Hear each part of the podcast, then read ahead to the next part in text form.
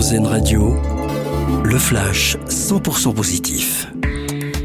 Bonjour à tous, on commence avec cette découverte encourageante. L'entreprise parisienne Roboté a inventé des mini-robots pour faciliter les traitements au niveau du cerveau. De la taille d'un grain de riz, ils peuvent facilement être insérés et se déplacer dans le cerveau en étant guidés par un chirurgien. Une information de nos confrères du Parisien, ces outils peuvent faire une injection ou encore implanter une électrode. Des essais cliniques sont en cours.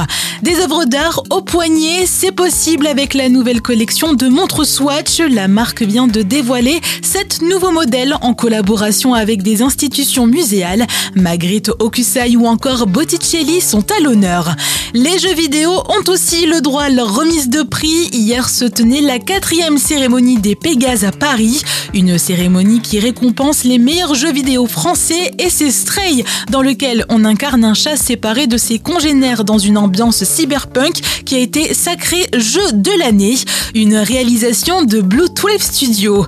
Et puis, selon Hollywood Reporter, Jenna Ortega serait en cours de négociation pour jouer dans Beetlejuice 2, réalisé par Tim Burton avec le retour de Michael Keaton.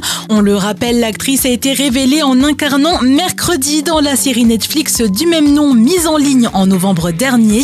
Elle pourrait jouer la fille de Lydia, interprétée par Winona Ryder. Bonne journée à l'écoute d'Airzen Radio venez d'entendre le flash 100% positif d'Airzen Radio, nous, on choisit le verre à moitié plein.